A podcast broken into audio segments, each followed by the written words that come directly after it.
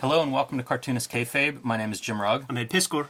We're looking at what I consider a classic comic of comics history, especially here in North America, Ed. Heavy Metal number one. This is revolutionary stuff, am I right? That's goddamn right, man. Uh, off the bat, man, we should give shout outs to Alika Seki from, from Maui Comics. We took a little tour, went to uh, went to the islands, went to Oceania to uh, do some comic book convention stuff, man. Kicked it with Alika Seki of Maui Comics, who brought us there for Maui Comic Con. We're digging through his books. There's a video online, treasure hunting for obscure comics in, in, in Hawaii.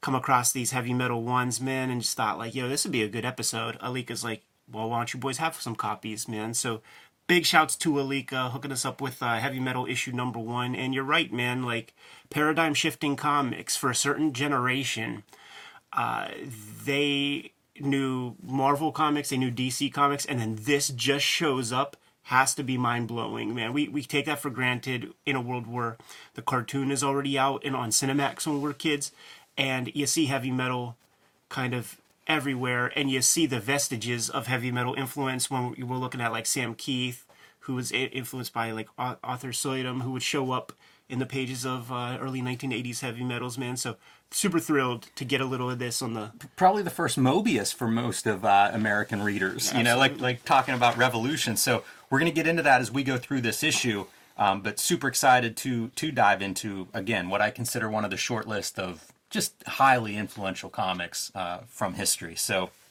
let's dig in and we'll try to cover some of that history as we as we go along. Probably should have showed off that Lier. yeah, yeah, no doubt about it. Cover on the back rather than just stunt with our first, our front covers, man. Yeah, and should say uh, Nicollet, uh, front cover artist. That's not an artist I'm familiar with, but Druillet, of course, um, has a long legacy in fantasy and sci-fi art uh, from Europe, and uh, we'll see some of his work in here as well. But um, pretty good cover just to start with. A couple of robots fighting to the to a violent death, leaking fluids. You know, springs popping out, wires everywhere. Really. Uh, pretty pretty attention grabbing, I think. Yeah, and and I mean to fit the heavy metal vibe, one of them does have titties yes. And uh, it is almost like scissoring. So it's that sex and sci-fi tandem that heavy metal, to to my mind, is is synonymous for. It's an amazing design from like her sharp teeth to the uh, stilettos as part of the robot the robot feet there. It's, it's before the Terminator, man. it's it's wild stuff and from the people who bring you National Lampoon. So what that means for anybody watching at home is this starts out in Europe as a magazine called Metal Hurlant, and uh, it's basically, I guess, the National Lampoon people recognize like this. This could have an audience here. Yeah, the, uh, from I think Steve Bissette in our shoot interview with him mentioned that you could get Metal Hurlant uh, from places like Bud Plant. So people were getting those comics through the direct market here in the states but wouldn't it be nice to read that stuff? You know, when you see something so beautiful, uh, does the art and the the the writing match up? Uh, super um, super interesting that, that it's a National Lampoon people. It feels it feels smart, you know, like National Lampoon was probably never more, more popular than it was right at this moment.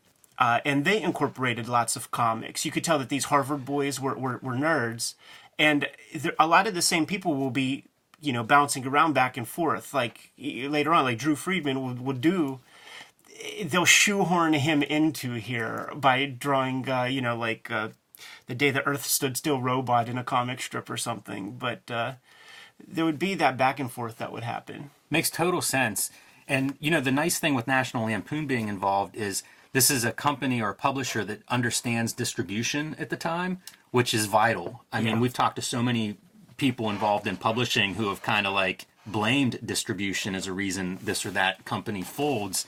Uh, so if you have a proven company and somebody that's navigated those waters, that's very very helpful. You know, heavy metal might not have much of a footprint if it's done as a startup or or done without the benefit of, of somebody that's kind of navigated those waters. In this editorial piece up front, uh, it mentions Druillet, Dionnet, uh, Moebius, and Farkas as being uh, associated humanoids, and I thought that that was interesting because like I associate humanoids with publishing those guys. Didn't know that they were the spearheads, and I'm not sure that any one of those people. I mean, Moebius ha- has passed away. I don't know about the other guys.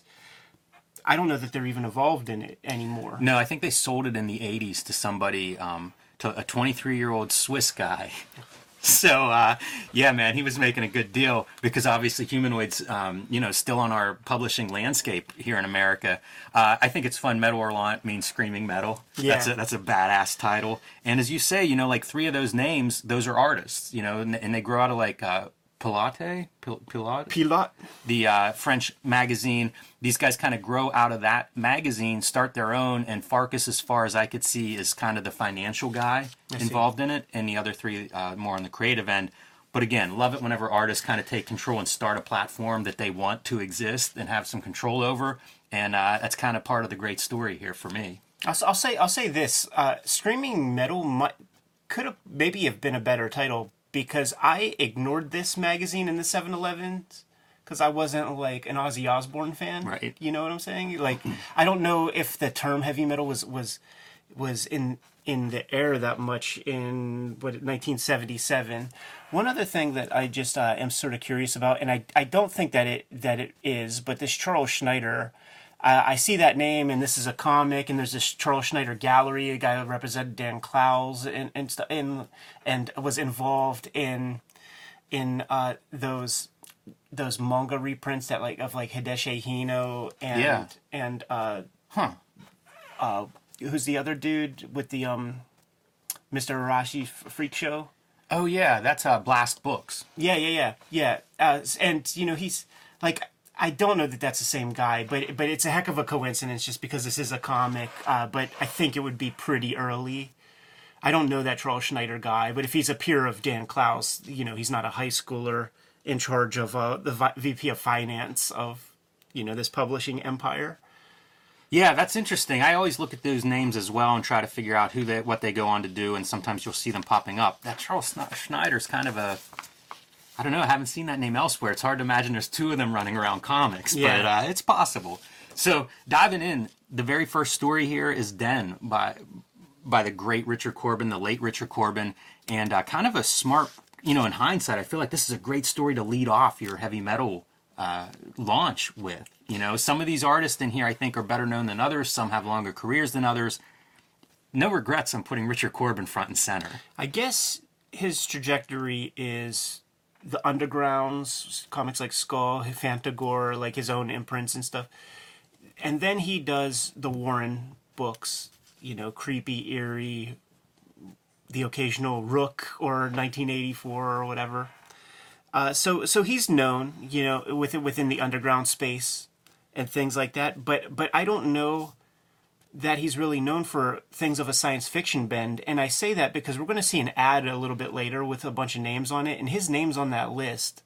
And it's fantasy oriented stuff, sci fi oriented stuff. And I wonder, I wonder if there's a missing link between Creepy Eerie and then his heavy metal tenure. I wonder if the guys at the Lampoon are just fans of Richard Corbin and are like, you know what, man, you look good on that slick paper. Uh, this paper is the reason why I love that uh, that Dark Horse reprint of the Corbin stuff because it's on that kind of clay, thickish, glossy paper, and he looks good on on on this kind of surface with this kind of color. Yeah, I wonder if he was published in the original Metal Hurlants. Yeah, because that's he certainly question. has such a strong presence in Europe. So it wouldn't surprise me. Like I don't know where Europeans were getting his art in the '70s, but it's it's possible that he has those ties that precede heavy metal. just just think about this stuff, man. He's he's able to like do his wood shedding and stuff on those cheap Warren mags. So now it's like this is this is the big time, man. It's like he knows it because it feels like he's putting his all into it. Uh, but when I do see this shit, man, I do think of our David Choe conversation where he's like, Richard Corbin's art is horny to me. It's the best description. And then when you see this, it's like, I get it. Yeah, 100%. This is just beautiful, Yeah. by the way. Like, you know, it's so simple. There's no holding line. There's a little bit of off registration on your sun to give it a dark edge. Almost looks like an eclipse the way the, the printing's not perfectly aligned there. Um, but it's Den. This is one of his big stories. And, uh, you know, part of the reason it's probably one of his big stories is for its placement in a high profile magazine like Heavy Metal. For sure, man. Uh, voiced by uh, John Candy in the Heavy Metal cartoon movie. That cartoon movie blew my mind, man. Yeah, I think a lot of people I- uh, that that was a that was a big breakthrough. it was it was like the first animated titties first off that, that I ever saw, and like three different colors of merkin between uh, uh, the, the the legs of the, the ladies in, in that flick, man. But uh, swear words, you know, you hear John Candy talk about his dork uh, looking down because it's a little nerd boy who uh, gets a hold of that MacGuffin green orb that is the through line through all those stories Uh, all of these comics like first off this this heavy metal magazine reads like any heavy metal magazine That's true. uh, it's visually off the charts but your personal investment in any one story is almost zero with the exception of like Moebius. And like Moebius really figured something out because and and to me uh Corbin is like the strong number 2 in in uh, heavy metal in general and in this issue in particular uh, probably aided by um, the lack of need to translate his stuff and, and he could just put the words he wants in there.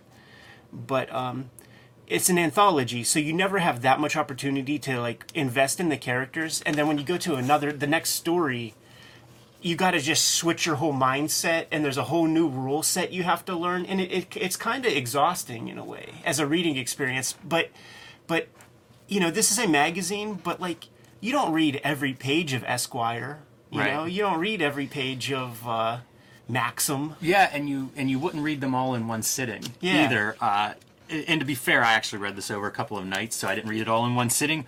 But uh, I, I know what you mean. I think of it as like it's almost a different era of reading experience too. Yeah. You know, like like to to read something sustained like this that is an anthology just doesn't exist today.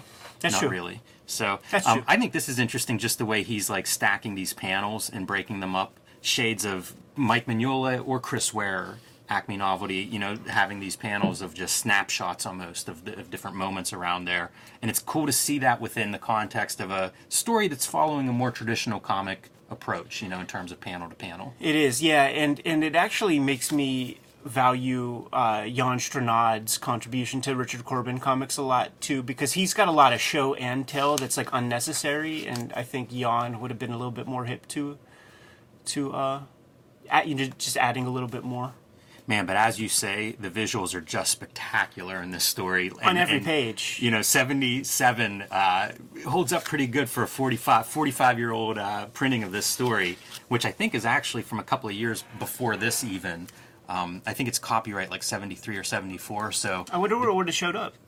Metal Hurlant maybe somewhere in europe I, uh, Pilot magazine i'm not sure but uh, i think the copyright in the beginning is a little bit earlier so an amazing amazing uh, story in that it just looks as good now as it did 45 years ago. And every time I encounter some Corbin, especially like vintage Corbin, like he goes up my ladder of all-time great cartoonists. I- I and, and agree. he's real far up at this point because nobody's like him. It's one of the qualities that I love about a Jack Kirby or something where like for all the imitators, like nobody it comes close. it's it's it's it's really pure comic making you know like he's he's still telling the story he wants to tell even though the characters in, in the distance have you know maybe too big a head or or shit like that. You know it's just it's clearly his own vision. Uh you know panel to panel you never know what you're going to get with that guy. Like you know he uses photo reference on one panel and then just like doesn't on the other and it's done way quicker with weirder lighting. But as a whole you can't do much better man. Yeah, exactly. Think of world building, and it's like this is a guy who is an architect of worlds. yeah uh, We interrupt this video to pay some bills. Ed Piskor's Red Room. Do you like graphic violence, outlaw artwork? How do you feel about murder on the dark web for fun and profit? There are now several ways to pick up Ed Piskor's Red Room, starting with The Antisocial Network, a graphic novel available wherever books are sold that collects the first four issues of Red Room in this handsome volume, along with some great back matter like a first draft uh, in drawing form, no less. Very awesome. Notes from the creator, like a uh, director's commentary. There's also new monthly Red Room comics starting up coming March 9th, Trigger Warnings, the next series of Red Room comics, all self contained, by the way, so like series of short stories. Starting March 9th, this will be the cover to look for in your local comic shop. By the way, due to ransomware attacks on the distributor, this may be the lowest print run of any Red Room title. So pick this up as soon as you see it. These are the variants. Peach Momoko returns to do a Red Room variant for trigger warnings. This is my variant uh, based on the Robert Crumb Zap comics. And this is Ed's variant, more along the lines of a uh, traditional book cover design. Again, those will be in comic shops March 9th. Pick those up as soon as you see them. If you can't wait until March 9th, you can follow Red Room on Ed's Patreon and read them early as he's finishing them, posts new pages every Tuesday. And they are currently in the middle of trigger warnings on the Patreon, and that's patreon.com slash edpiskor. Links that you can find below this video. Pick up Red Room anywhere you buy comics, the perfect gift for yourself or the horror fan in your life. My next project, Hulk Grand Design, will be hitting stores March 16th this is a retelling, a definitive retelling of the Hulk's history, covering the first 40 years of Hulk comics, 10,000 pages roughly distilled into two oversized issues, and uh, just in time to celebrate the Hulk's 60th anniversary. This is the perfect book for anybody who's into comic art. The Hulk, longtime fans, first time readers, this is the perfect place to uh, kind of renew your Hulk love if you've been a reader that's fallen off the wagon. And uh, I need your help with this. I'm asking everybody who's watching Kayfabe to tell their local comic shops to pre-order Hulk Grand Design Monster for March 16th. That's 316. It'll be in stores everywhere, but you need to order that now if you want your store to stock up on Hulk Grand Design. You know what I was thinking, Jimmy? Uh, we've Kayfabe affected so much stuff out in the comic book universe. Let us Kayfabe affect ourselves a little bit. 100% Ed. That's exactly what I'm calling on all the Kayfabers out there. And we've got some great variants for Hulk Grand Design Monster. Peach Momoko, once again, like a friend of cartoonist Kayfabe, apparently doing these variant covers.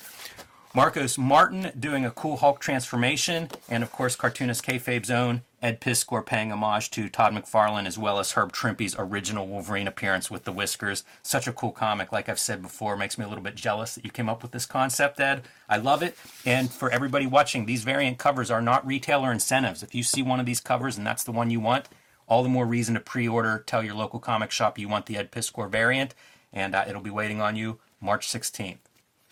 And now back to our regular scheduled videos. So our next story then is Rut by Druillet. Um, Druillet, a guy who we haven't looked at outside of the context of heavy metal, I don't think yet on this channel, but I'm sure we'll get lots of comments about him. Um, quite a following as a sci-fi artist. Uh, I feel like I feel like he'd be like the number two guy that's mentioned after Moebius. Often. Yeah, I was going to say a peer of Moebius, and um, you know the the devout fans will tell you nonstop about how great Lay is, and you know you see it. Like this is another virtuoso artist. Um, you can almost see the creative pushing to get a magazine where he can do what he wants to do, and, and where he can kind of spotlight his sci-fi interests and that sci-fi art. And you see in this case a giant alien uh, life form basically humping this spaceship. it's ridiculous. I, I seen documentaries about that. I see uh, about a guy who fell in love with uh, Airwolf, the uh, the helicopter. I think there was a, he bought one. Yeah, there, there have been some uh, some movies where where uh, cars would be the stand-in for the spaceship in this, and I guess humans for the aliens. Yeah, yeah, yeah. In in in, bro- in broader terms, there's uh, the the documentary something about so I married the Eiffel Tower or so I married the Golden Gate Bridge. I forget I forget the title, but the person who who married the Eiffel Tower then married the Golden Gate Bridge and there's like one famous story within that documentary, I believe, where there's a gold, uh, an American gold medalist archer woman who who was in love with her her bow and arrow when she got the gold. She may even be the one who married the Golden Gate Bridge and the Eiffel Tower. And when her affections turn toward these other objects, it's this like weird paraphilia that like ten people in the world have. Uh, she wasn't a gold medalist anymore after her interests turned elsewhere, away from her bow and arrow. So maybe she becomes a great architect. It could be, man. that, that Golden Gate Bridge is a dicey mistress, man. I, it has a lot of has a lot of some bad karma that could be coming off of that thing. Yeah, listen, maybe it's goth, you know. A little bit of a movie star, the Golden Gate Bridge. I feel like it's uh, made plenty of cameos in a variety of movies. Rest in peace, Bob Saget. wow. Right. so uh, there's our Druillet coverage. you, you know, here's here's what I'll say about these guys though. Um, it's one of those great instances in comics that that that we can point to many versions of the EC offices come to mind, where you have these virtuoso artists. Iron sharpens iron. They're trying to impress one another. You don't want to be the turd with Druillet and Moebius and those other guys whose names we don't know who perhaps might might That's be. true. That uh, tells you a lot. uh, this is a funny story too, obviously, which is kind of uh, enjoyable as you're reading through this and thinking about maybe contemporary science fiction that we see. Like this is when you could still have fun, and these top artists are doing that. Uh, you know, some gag cartooning in here, obviously.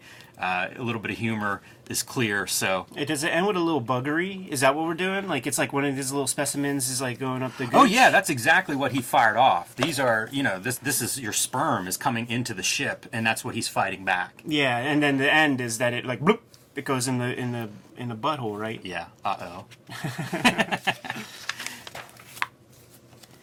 this is one of your bigger stories in this first issue. You know what? Last thing about Druillet that well, we're going to see him again. Yeah. But uh, last thing I'll say about that first story is Lone Sloan, his big kind of uh, you know epic that, that we that we can track down. It's been reprinted steadily for 40 years. Actually precedes Metal Hurlant. Um, but that would be the big piece if you wanted to start on Druillet. If you wanted to look for more of his work, that'd be the place to go. Lone Sloan. I I didn't even know that. I have some, and I don't know if it came from Kayfaber sending it in the mail or if it's something I picked up somewhere. But like, it's beautiful, oversized color volumes. Like, it is spectacular art. I can see why uh, you fall in love with them. Wally Woodish Very title much. lettering right there. Definitely, even uh, a little bit of Wally Woodish kind of lighting and some of some of this stuff. You know, it, like this this art is so immersive. Like that's the other thing with each of these stories is these cartoonists are creating their whole world, you know? Like so nothing looks like any other story in a lot of ways. And the rigor of this one, it must have been drawn insanely huge because of just the amount of craft and detail that's piled into very, very small, you know, millimeters of, of space. But uh, looking through this story, the artist, I was thinking of like Luther Arkwright, Yes, Bryan Talbot artwork comes to mind. Uh, heavy on that black, which is which is really cool. yeah, I would have eaten this stuff up when I was just doing black and white art. You know, you'd find stuff like this and just, I mean, I would have studied this minutely. It's incredible for black and white art and the amount of detail. The uh, the creators here, Jean Pierre Dionnet, I'm, I'm sure I'm pronouncing that poorly, but it's one of the three artists who were into Metal Hurlant. I think he's writing, and then Jean Claude Gal is your artist on this. And the story in this particular, I think this is part of a much longer story, but this particular piece, this invading army takes over this city. The city puts up no fight, but slowly the sentries and the army men are disappearing. And it's basically the city just absorbing them, consuming them, um, taking them away, and, and so by the time like the uh, the leader shows up in the spring, it's a very different army that he comes to find. Basically, just a couple of survivors. the bones of so much of this stuff has to have a place in like I don't know from National Geographic magazine or something. Like you you trace off some photos of some like Aztec relics or something, and then you just start to add weird filigree and stuff like that. Because like I'm trying to reverse engineer this this material. It's it's just too rooted in physics or something. Like it's too it's too legit. Yeah, it's stunning. Like these levels of architecture, just beautiful. The stairs, and as you come down and you know you're reading your comic panels down through those levels, it's beautiful comics making. They're, I mean, they're trying to blow each other's minds. They are. I mean, look at this page. Spectacular. Unbelievable. Um, again, imagine picking this up in 1977 when what are you looking at? What's Marvel and DC publishing that y- you could even compare to something like this? Yeah, yeah. It's. I mean, it's totally impossible. And DNA goes on to work with Alejandro Jodorowsky. Um, so, you know, I think I think Jodorowsky maybe picked quite a few of these guys. Like, I think he was a fan of this. From from very good sources, uh, people told me that um, Jodorowsky finds you. What his move is. Uh, how about you? You draw this like I have this like five pager in mind, and then fast forward three years and you just put together like four trade paperbacks worth of material with the guy. Like when he gets his hooks in you, you're gonna be with him for a while. Yeah, I, I believe that. I'm reading uh, Bouncer right now, a, a story that he wrote, and you can almost see how you get engrossed into it. You know, it's just so much happens in it. Uh, I, I, can see, you know, again, world building coming out of Jodorowsky is just the written word, and it's pretty interesting. We, I often talk about Moebius as being so great at like um, these different perspectives and space, and this panel really stands out to me with these little figures and the scale of like the temple and the city that they're surrounding. So, so you figure out how to draw to start, right? Like, like Peter Chung said in our shoot interview, uh, you get to the point where a hand looks like a hand, and that's the point where you can then start to get to be interesting. So, so you can draw a human figure, but it's such a different set of tools to like now create these like these um, architectures and these suits of armor and things that just feel like they've always existed, to feel like authentic, well lit there's something going on here that is beyond our understanding. You know, like some element of reference. Like this stuff is not coming just from their from thin air. There's so many levels in this too because like the layouts are really inventive. Yeah. But then like the level of detail is kind of equally rigorous where it's like, man, it would take you a while to just figure out the layout here. And then it would take you a while to actually execute the illustration finished artwork on these pages it's it's very rigorous and uh, like you say i think it is a bunch of guys trying to uh, outdo each other and uh, that can be a positive thing. You get Arzach coming in and it's like you can't you can't not be the badass. Fun to see the ads that that float through here too. This is that one i'm talking about man. Ray bradbury richard corbin harlan ellison. So so corbin corbin's included you know in in in the conversation with this like weird book of fantasy stuff. And a big part of like that fantasy really is Tolkien. Um, Definitely. So Tolkien's name is mentioned there, and then when you have Tolkien, then you get uh, those Hildebrandt brothers did a lot of uh, visuals for uh, Tolkien related merchandise and things. All right, our next uh, comic story, The Adventures of Iris. Iris? Sure. yeah, I don't know about that one. And this is Druillet and, a, and an artist that would go under the pseudonym Alexis.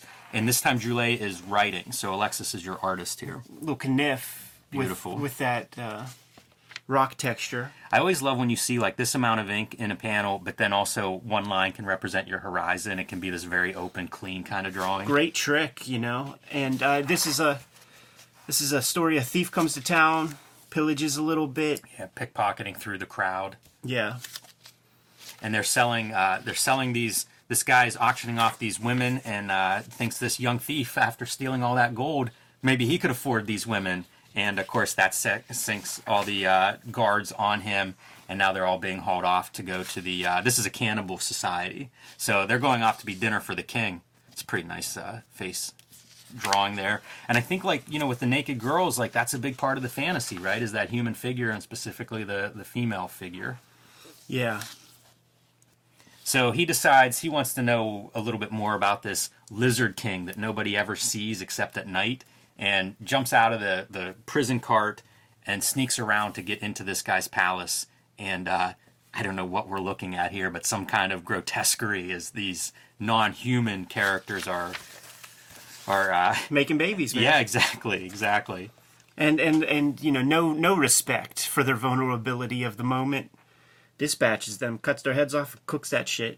And it's to be continued, and I'm kind of curious what the next chapter in this story is. This is one of the, the stories that, that hooks me more than uh, more than some of the other serials. In that, that's a fun setup. I am able to follow it. And now what? Is he impersonating this king? Are they going to come after him? And what's the deal with like a lizard monarch here? You know, we, we've we've read several of these things, and and very few of them really have connected with me. I mean, it's really the Moebius that that's everything to me, and it makes me really understand what George Lucas did with Star Wars. You know, and we are like with a bunch of the guests that we've had on the show over the summer and winter and stuff.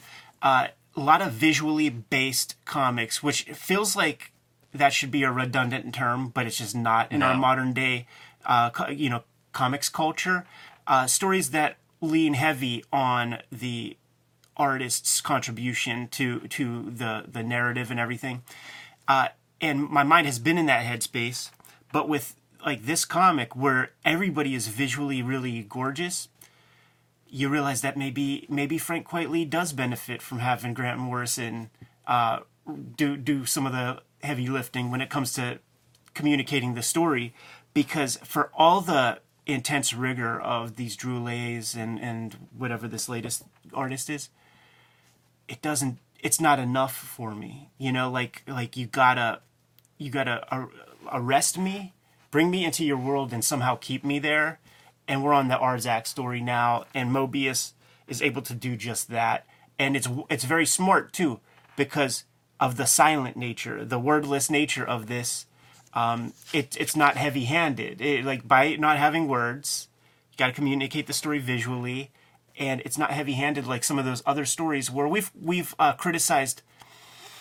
Uh, was it some some weird Neil Gaiman stories or something? Or no, no, it was like Micronauts, where it's like, "Hey, you're a Thetan level six, and I just can't stand that." And, Yes. and it's like, I don't care about all your jargon. Like, you, it, that doesn't matter, man. Tell me about a farm boy who's wants to be part of a rebellion Absolutely. against authority. You know, like I I understand, I get that, but you don't got to mix it up with uh, two one B medic droids and junk like this. Yes, and uh, hey, man, let's let's dive into this Moebius a bit. First thing that I see, I talk about is depth. Five minutes ago, talking about his ability to create depth, you see it here with no perspective lines, right? Right. There's no grid here, and yet clearly Arzach is is pops out is the nearest object here. And uh, this is color theory 101. We've got a dark blue background, orange in our middle ground, and a light blue background in front of that orange to really pop it off the page. But man, it's it's good in line art and color right from the get go. And to be able to do that with these kind of like fantastic shapes to me is impressive because a lot of that stuff you talk about something that can be done poorly. when you see the line work looks um, off register at times, it makes me wonder if he's coloring on the boards. You know, like if you see this thing and and it's it's like a fully painted thing. Yeah, it makes me curious if this is original art. Like if that is all on one piece, man, I'd love to see what that looks like uh, in person. I was at Angoulême and got to see a couple pieces of, of Moebius art, and, and it's it's uh, as enrapturing as, as you can imagine. You know, doesn't draw like I can't speak to this. I never saw this, but a lot of his stuff, the airtight garage stuff, doesn't draw much. But he doesn't draw eleven by seventeen for to be shrunk down. It's smaller. Wow. Yeah, Wow. It's so mind blowing. Like, I remember getting maybe a Marvel reprint or something of Moebius whenever I was very new to comics and trying to sort things out, and it just doesn't make sense. You know, like, like the way he draws, it's just different than everybody else. we see. I mean, we see two major pieces of like the Ninja Turtles guys in this issue so far. Like, and, and we'll see the triple threat when we get to Vaughn Bodē. But it's like Richard Corbin, Moebius, Vaughn Bodē, like go into that stew, and that's an influence that that uh, so many dudes were up on. You know, like when you see this kind of face and things. Do you think Jim Woodring is was into this stuff? Looks like it now that you say it, right? Like just Some of the parallel lines and the way like he creates like a like a building like that. Man, I see some some similarities there. yeah. This is such a cool page layout too. I think. I mean, as a directional device, as we're coming down from that top tier, and you get Arzach in the middle, like it just it's it's sort of perfect. And there's just like it's just like little drawing things. Like you got the lasso, but don't let you know you got to bring that beak down beyond the lasso. Yeah. And just just those little touches are very considerate. and the lasso behind the guy. It's it's really well done. There's no uh, there's no confusion over what's happening in this wordless comic. Very easy to follow and great life. You know, almost every chance that, that he gets, including the idea of like the physics, right? It's being drugged behind where it's not straight below. It's you can see that like oh they're moving at a quick pace. And I love this this dinosaur monster skeleton whatever this thing is. it's ridiculous because it feels real. Like like he was doing a still life of a fucking pterodactyl or something. When you read about perspective, they talk about, you know, there's all these different ways to show perspective, and one is overlapping objects. It's like this is perspective 101 right here. Yeah, yeah, and it's gr- a great frame. He's just an exceptional artist. This is also a fun story that feels heavy metal to me because, like, one, there's a bunch of fantasy elements, but the other part is he flew by a window of a naked woman, so we're going to go back and check that out. Yeah. That's the motivation of our character here. And kind of like that Druillet story earlier, she turns around and the EC like reveal, the O. Henry ending, not the woman he was hoping to pick up. and then he's just like, later for you, baby. You just catfished me with them titties in the window, man. you catfished me. I'm out of here. Yeah, wow. Again, mind blowing, right? 1977, you pick this thing up with your new comics that week. Do you just stop buying the old comics? Like, That's the how thing, can you go back after this? I know, man. Like, like it's gonna, it's gonna influence you. And I do like to think that this uh, guy hanging right there is doing that like crazy sign. uh, Yeah. on the head. Like, yeah, man. This story was bonkers, wasn't it? This story was cuckoo. very fun and just Moebius drawing, you know. Maybe how, how many people was this the first time they saw Moebius artwork? You know, I know. 1977. This story shows up and they're like, "Who's this guy?" A little kid went to go get his slushy, man, while he's while he's uh, you know got his Powell Peralta freaking or no his like Z Boy skateboard, and uh, sees this. Hard to go back after that. Yeah, you got to start painting some stuff on the hood of your van now. Uh, this next story, Selenia by Mari and Sergio Ma- Macedo, is the artist. Um, not familiar with either of them, but I like this art, and I see a lot of airbrush in this art, which is kind of an attractive, uh, certain puts a certain time stamp on the art. I think. Very seventies. but looks so cool. And even the figures are just a little bit, I don't know, uh, eccentric, you know, a little bit stylized in a way that I think fits the sci fi, fits these backgrounds, and uh, fits the airbrush art perfectly. Yeah, it's very uncanny valley Yeah. with this with this like big weird eyes. Uh, I can't help but think of Steranko, like the like the Nick Fury cover and stuff with that wonky looking figure, the kind of perspective background. You say that, and it's as soon as you say it, that that looks apparent. Turn that page, baby. when you see this right here, that page right there, I'm thinking about some of the most experimental Rick Veitch comics that would be done in heavy metal and epic illustrated and these small little bits.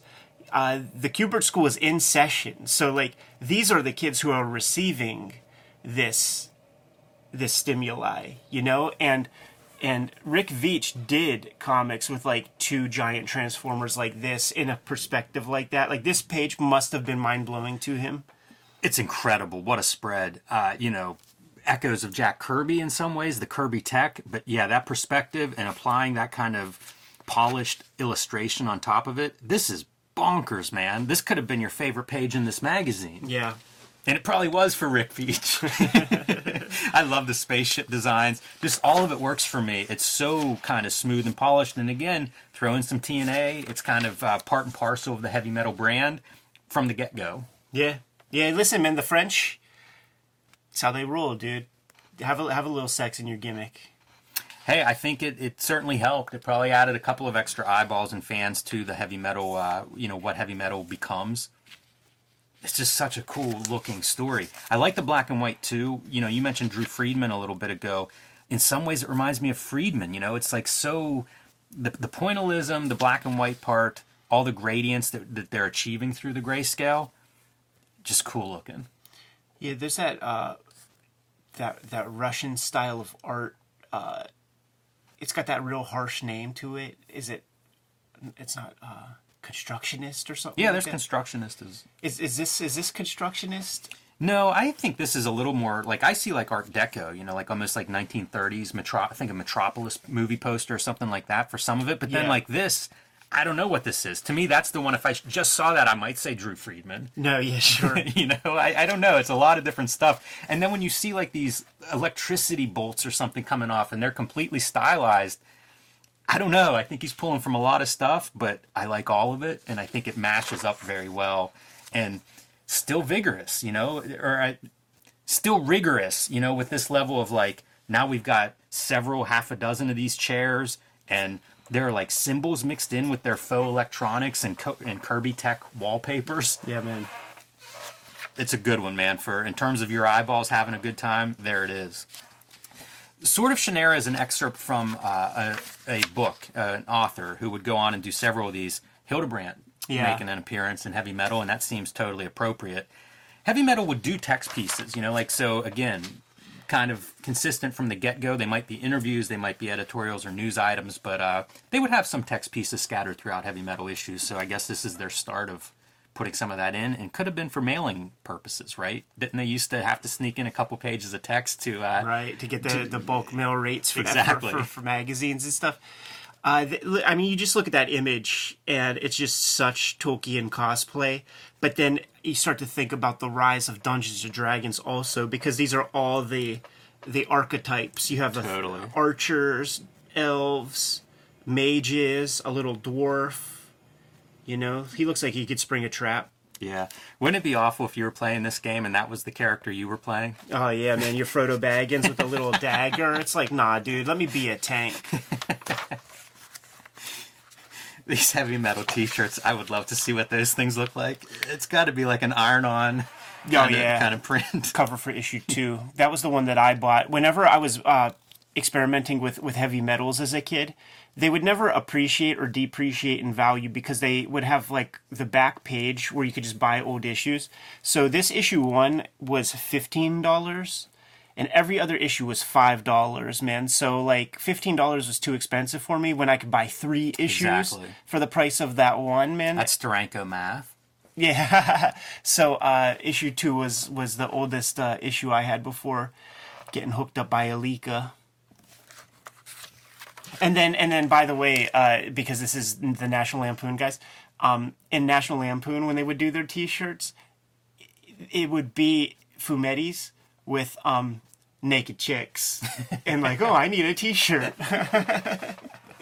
Yeah, man. I we're, we're crediting, t-shirt. crediting the French with these naked women. It could be a little National Lampoon knowing what uh, what sells.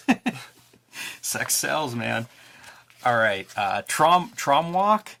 No idea if that's the uh, the right pronunciation there. And your creators, uh, artist Philippe Michel, um, someone I'm not familiar with, Al Voss inking, and Pauline Pearson is your writer. Uh, I love how this story looks. This is another one of these like kind of mashup styles where you're seeing hatching, uh, straight edges, pointillism, and kind of almost like a clip art style to the way these uh, these characters are depicted. feels like it bridges a gap between the undergrounds and heavy metal basically like this is this is a through line kind of comic because this art style it feels like it would be like an also ran of the undergrounds where you know crumb can only fill so many pages and Right. and, and spain rodriguez can only fill so many pages. So you get this revolving door of other like competent creators and like that's what this is. It's like you don't want to shoot your load too much and put too much Moebius or Druillet into your comic. So you got to get some of that other stuff in there. Uh, and and you know that's the space that this occupies can't feel more 70s than a lot of this like stipple I think that's part of what I like too. All of it's just totally 70s. An angel falls from the heavens, and our character who was fleeing some battle or another into this like forbidden land, uh, and his pursuers stop chasing him, gets entangled with these angels and some local, uh, you know, bad guy. And that's that's the premise of our story. And inexplicably, there are motorcycles and volcanoes. I mean, like, does Guy Peellaert Pravda own the monopoly of chicks on motorcycles forevermore? Does in my in my heart space. Look at that! Your subscription for the first. Uh, That's sick, man. I, I mean, they hit the ball, the ground running. Look at that. I think it's a three-year subscription that you could you could have bought, which you would never do now. Like as a as a consumer, you'd be like, "Fuck that! Yeah. You, you guys are ambitious. you guys are like." It would feel like a pyramid scheme where you're trying to get money to just float your next issue, one issue. It's such a bizarre story too. Like there's a stage play component. Yeah, it's like it's it's a it's just a stage play. But Yeah. then it's got special effects to it, man. Dude, I went to like the Jersey Shore when I was a kid, man, and, and there was this uh, Castle Dracula that you could go through. I went through it two times, uh, and I could never figure out how they did this, man. Like they take you to this one room, they put a kid in there who works for the joint, and uh, the the um, hangsman or like you know the executioner's like, all right, on the count of three, off with his head. One, two, three, off with his head. The person is in the guillotine screaming Guillotine comes down and the head fucking rolls into a basket. I still don't know how they did it. I went through two times to try to like figure out what the magic was. The sick thing was it was two different actors too. So like Well, I think you've answered how they do it, Ed. so that that was just like the extra added freakiness to it, man. Love the reveal too. Of course, there's a robot at the heart of this. The simulation is real. Very phallic right there. Yeah, I'll say. wow. But see, it's hermaphroditic because there's also a, a hole. There's an orifice and a phallus. Oh, I get it. Another Pravda perspective. A little, a little Michelangelo reference. it's, it's all over the place. Would that be in the swipe file in uh Comics Journal, man. Put- put- Dragging heavy metal across the coals. Space Punks uh, by Jean Claude Mézières. I'm so bad at these names. you're the, It's- it's- you're it's the one flipping horrendous. the pages and there's a reason. Here, here's what we would know uh, this artist from is Valerian and Laureline worked on the Fifth Element film. So With you know Moebius. you can kind of see that. Like with that in mind, you can almost see how this is a guy that, that goes into that world and that universe. Yeah, Valerian mentioned by by Howard Chaykin in some of our shoot interviews as being a big Gil Kane favorite. Those old timers, they they were hip, like like the the the all stars of '70s American comics. Your Joe Kuberts, your Gil Kanes, they were hip to Metal Hurlant. You know, they were being taken to conventions in in countries that actually cared about comics, and you could find those videos with Moebius drawing with Neal Adams and Joe Kubert together on the same giant whiteboard or Yeah. piece of paper. Yeah, um, this guy I find interesting because he has like a comedic flair to his, you know, like to his art, but then also the sci-fi is all there. Like it's it's amazing drawing. You know, some of these perspectives and backgrounds and many characters walking along. It's it's good stuff. I enjoy looking at this guy's stuff, and I assume he's coloring it himself, which uh, I also think looks really strong. it's very cool seeing like all these guys like Druillet has it a lot. Uh, Moebius is the guy who could slough it off the most, but there is a kind of a house style of French comics. Like all you have to do is go to Angoulême and go through enough albums where you see this kind of like flick of the of the Hunt 102 kind of thing. It's just like this flicky curved line that that I associate with like a house style of French comics. And Druillet has it, this guy has it, but seeing it employed in this fashion creates something new, you know? Yeah. It's amazing to see these kinds of very science fiction like ships, but then with like almost a napalm backdrop. Yeah, man. Carpet bombing. Yeah. I also this calls to mind some like Rogue Trooper or something from 2000 AD, and you know this, that dystopian setting. Uh, yeah, it's it's it's a lot of imagery for again 1977. Like you know that stuff I don't think was oversaturated at that point. Like pretty interesting story here for a short story in the middle of heavy metal. This 1996 um, by Chantal Montellier, first female editorial cartoonist in France. At least that's how she's kind of credited online. There's a couple of one pagers of this 1996 thing. I always find it entertaining whenever something's set 20 years in the future when this is made. now we're looking at it almost 20 years in the past. Think about that that fucking futuristic comic 2000 AD. yeah, exactly. Something tells me that they, they didn't think uh, that that magazine would last very long. that all said, like there's some disturbing stuff in here that is like, oh yeah, I guess we've always been on the precipice of, you know, social collapse or something, Of- of- mental breakdown of our citizens. I could I could imagine that piece being in Raw. Yeah, yeah, definitely. This continuation of that novel excerpt from uh, from earlier. This is a nice looking piece. Um, I guess it's a collage, but it's a collage of like engraved images. Is that how you interpret that that art? I mean, it's credited as collage, but it you know like the old engraved engravers images. Yeah. I think that's what most of these lines and things are.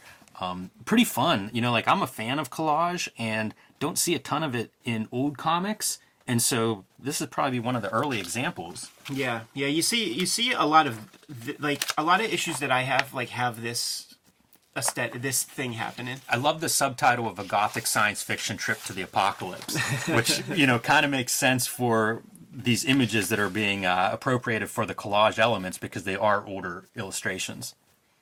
And just this is weird. This is the trippiest story I think in here.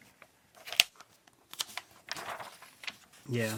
Gives a nice flavor though to what you might find in a heavy metal. Like this definitely feels like it's pushing in a certain direction that's different than what we've seen, even though thematically it's still science fiction and fantasy elements and It's a real piece of interesting graphics. Yeah, it's a real piece of alchemy, man. Because you think about '77, like how has xerography advanced at that point in time? Like, what did you need? Was it still photostats? And then, a good point. And then you're reduced. You got to have your reduction wheel at the ready while you're trying to construct these different compositions. Like, it's it's a very complicated matter. I never even considered that. Like this could literally be somebody cutting up like their morgue files to make these collages. Yeah, it could be because you could see fill in artwork like around the edges of stuff. So you know, you clip out your guy; it's not so clean, and now you got to try to match up the background. And That's the secret of making this stuff, Ed. The the little bit of kayfabe of like, yeah, fill in this spot that we don't have, but uh, I want these two elements together. You got to bridge it with your hand. That's a good point. I never even thought of that while, while going through it. The uh, the second of these 1996 strips, this time throwing a, an alien out of this uh, local diner. Your your kind's not uh, not welcome here. yeah, we've seen that in uh, Star Wars. And then Vaughn Bodē, who we've looked at a little bit in uh, some of his comics that have been printed and collected over the years. But uh, what a presence there in Heavy Metal number one for Vaughn Bodē. High profile, historically, a high pro- profile spot he's landed in here. Yeah, yeah, I think you know he was doing stuff for sure with uh, with National Lampoon, so he's a known quantity there. But uh, it feels so right, man, that the two kind of genre guys of the underground comics would show up here. Yes. Richard Corbin and, and, and Vaughn Bodē. Really smart for an issue one and setting a tone for that issue one to have those two guys included. And look at the first three pages, right? Like you get your, your title splash page, the cool lettering, the cool colors. And then the next page is like this blueprint schematic with mechanical lettering set in there and your character profiles. Like this is another pretty fun thing to flip through. Yeah, for sure. Because like that that you know sun sun sunop sunpot views thing, the blueprint. That's not a trivial thing to construct. Like now now it is. You just go in Photoshop, you could do that. Uh, you got to go to like photo bureaus. You, you got to like inverse images and do a lot of complex graphic design to make to make that. You know, you got to do reasonably complex graphic design to set this up too. You know, this is this is hand uh, pasted up, dummied artwork. You know, with with the typeface and junk. And this is markers, right? Like we're this is so. marker art, early marker art for uh, for publication, I think. Going through this uh, this Vaughn Bodē stuff, like we did Cheech Wizard before, it really inspires. Like when I go through these comics, I'm inspired to just to make comics without worrying about like perspective. Like never tape down a page, you know, like never tape it down. Just put your pencil to paper and just just make stuff. You know, like fudge your perspectives because none of that's important. And uh, be whimsical. I think these pages they remind me almost of like if we were in a movie and there's a comic that's appearing, this would be kind of what it would look like. You know, it's it's so uh, unique to Bodē. Uh, and and you know, separate from think of what we've looked at. You know, we're nearing the end of this issue. We've seen a bunch of science fiction comic art, and I feel like here's a fresh way to approach that. Book ended by the Americans, which which I think I mean it. I think it's a choice. Yeah, I I, I would say so. I I wonder what the logic is to that. Yeah. It's so wild. And and what you have in story is like this one crew of basically Vaughn characters in outer space dealing with being discovered or dealing with uh, other outer space explorers that are more traditional astronaut types. His his art is holistic. Like you you need the color and stuff because like when you see that, uh, you know it's pretty spare and. Uh, like would look unfinished. I feel like without without the color. Yeah, and possibly designed for it. You know, there are a lot of these artists that, that kind of design for the color. That's what I'm saying. like- Yeah, that's exactly what I'm saying, man. Like, you know, he, he knew he was going to do some stuff with the color. But then when you see this stuff, man, you, I mean, Fucator comes to mind. Like, there's the interesting the, legacy the, for this kind of work. The influence is deep, deep, man. And, and, and of course, it transcends comics with the influence of like graffiti artists and stuff, stuff like that. And our final story here is uh, Manipulation, a magazine for young children. and Uh, I don't know this artist. His name name is Roy. I shouldn't say his. I don't know. I think that's a last name. Um, interesting style. You know, it's a, it's a kind of again a different line style than what we've seen so far in previous uh, stories here, and you know, kind of looking at media this time and the influence media has on uh, consumers. And I like the drawing a lot. It's very, uh, you know, kind of almost like kids lit, you know, like a Yeah. picture book art or something at times. This this this magazine is like a demented highlights magazine, rainy day fun for boys and girls. like, hey, boys and girls, get some testosterone Mad Killer strikes again. The Jones kid, isn't that your pal? with their uh, serifed lettering font. You know, did, Cl- did Klaus do that? Look at that, man! Look at that! Isn't you that It your does look pal? like it it. looks real good. It looks great. And I don't know what these like circle motif is here in the background, but it's it looks like it could be a screen tone or perfect circles. Oh yeah, yeah, yeah, yeah. But they're off. Uh, they're off register. Like they're not parallel with one another very much, man. So Ink washes like a wet on wet media, it looks like in some of these. eh, more successful in some spots than others. Like this cartoonist would probably learn some things once they see their stuff in print. And uh, by the way, Heavy Metal Magazine number one got to have an appearance of Mickey Mouse and Donald Duck, right? Got to be careful, man. That Air Pirates Funnies uh, court case is going on for a long, long time, and that was an era where these big companies could not be embarrassed by suing poor people for two, three million dollars, like in the Napster era, when the companies would have to be like, ah, okay, man, I'm sorry. And uh, and doing their faux ads feels like a National Lampoon touch. Ginseng cologne. Yeah, I mean, do you think that that's a fake ad? I think so, right? The I mean, root of all evil. Like I, I- don't I- think their their tagline would be the root of all evil if it was a legit ad, right? I think all of these are real ads, man. But it's like you got to get fringe stuff. Like you, you- like it's not you're not getting Coca Cola for this shit. Like in the heavy metals that I have, it would be like weird, fake, legal, like oregano marijuana shits that you could smoke. I don't know. I'm, I'm gonna say that I think it's real. That's interesting. Because dude, this is newsstand stuff. This is a very expensive proposition. the scent of the centuries. I don't know, man. It says you can send away for this poster. Yeah, maybe that's maybe the posters. The a uh, Milton Glaser uh, drawing or something, and uh, Druillet back cover that we that we showed in the beginning. So, heavy metal number one, you know, the magazine of a revolution. You know, you mentioned Raw magazine as we're flipping through here, and it's like there is this short list of of publications that that do change the way I don't know the way we think of comics or see comics or what comics can be. And I think heavy metal is right in the middle of that. You mentioned the Kubert School as being a uh, you know year one early early Kubert School of students, and we've heard them talk about it and the influence this has. Epic Magazine, I think, directly comes out of heavy metal and its success. And changes the way copyright is viewed by American cartoonists, and, and the idea that you can retain your copyright you know, there's a lot of new stuff that uh, shows up in April 1977 when this issue drops. priming the pump is about a decade's worth of creepy, eerie co- magazines that that are that are totally priming, like totally setting things up for there to be a, a world where comic book magazines exist. And Marvel is going to be doing, you know, some some Conans and, and, and stuff like at this size. They're going to be doing their own horror magazines to try to bypass their distribution issues that they had by having DC, um, you know, handle all their stuff. Uh, so there's like all this stuff that's like building up to like make this thing possible. But this is just so different than all that other material. But there's an audience for it built in with with that that other that other stuff that was on the stands. This the craft of this just far exceeds that other that other shit. Like I think that um you know these guys they were never expected to do like a monthly uh, like a monthly thing with this kind of shit. It's like you do your one album once a year, every couple of years. People want it to be rigorous. Uh, you know, getting to know Geof Darrow, um, he just describes that like there's a certain amount of like words that have to be on a page in a French comic. Like they're very specific about their comic book interest. You go to France and you got to get your drawing chops ready because they ex- the fans expect a, a double page spread illustration, dedicas in, in the inside covers of of the books they buy from you.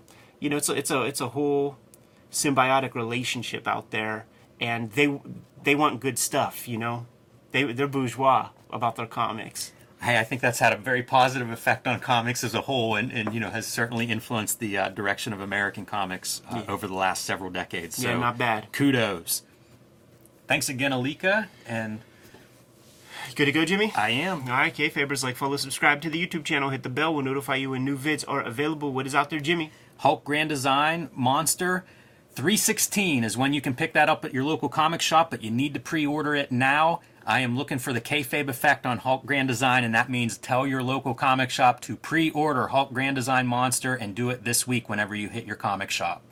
Let's get the gravy train rolling when it comes to the kayfabe effect, and keep it going with uh, Red Room comics, man. Shit, if there are a quarter million Red Room comics out in the universe right now, there definitely better be six figures worth of Hulk Grand Designs out there in the universe, and I can't wait to see them. But Red Room Trigger Warnings, the second season of Red Room Comics, is going to be coming out uh, in March. Uh, every issue completely self-contained. Trigger warnings is the name of this next round of comics. You go on Amazon, you type in my name, you're going to get my whole bibliography of comics work. I appreciate everybody who's been supporting the projects uh, over these past couple of years. Uh, you could get to our link trees in the description below this video, where you could also get to our Patreons. Like I'm serializing this next round of Red Room Comics there before it hits paper. What else do we have, Jim? You can subscribe to the Cartoonist Kayfabe e-newsletter at the links below this video. You can also find Cartoonist Kayfabe t-shirts and merchandise at the links below this video. And I've got I got one more thing here for the Cartoonist Kayfabe community out there. Post your heavy metal memories under this video. Where did you start reading heavy metals? What stories uh, are your all-time favorites from heavy metal? Because it's a cool magazine and it's been running for you know 45 years now. So uh, I'm curious to see like where people dip in and out of this series and what they recommend. Good call, man. Uh, Jimmy, give them the marching orders. We'll be on our way. Read more comics.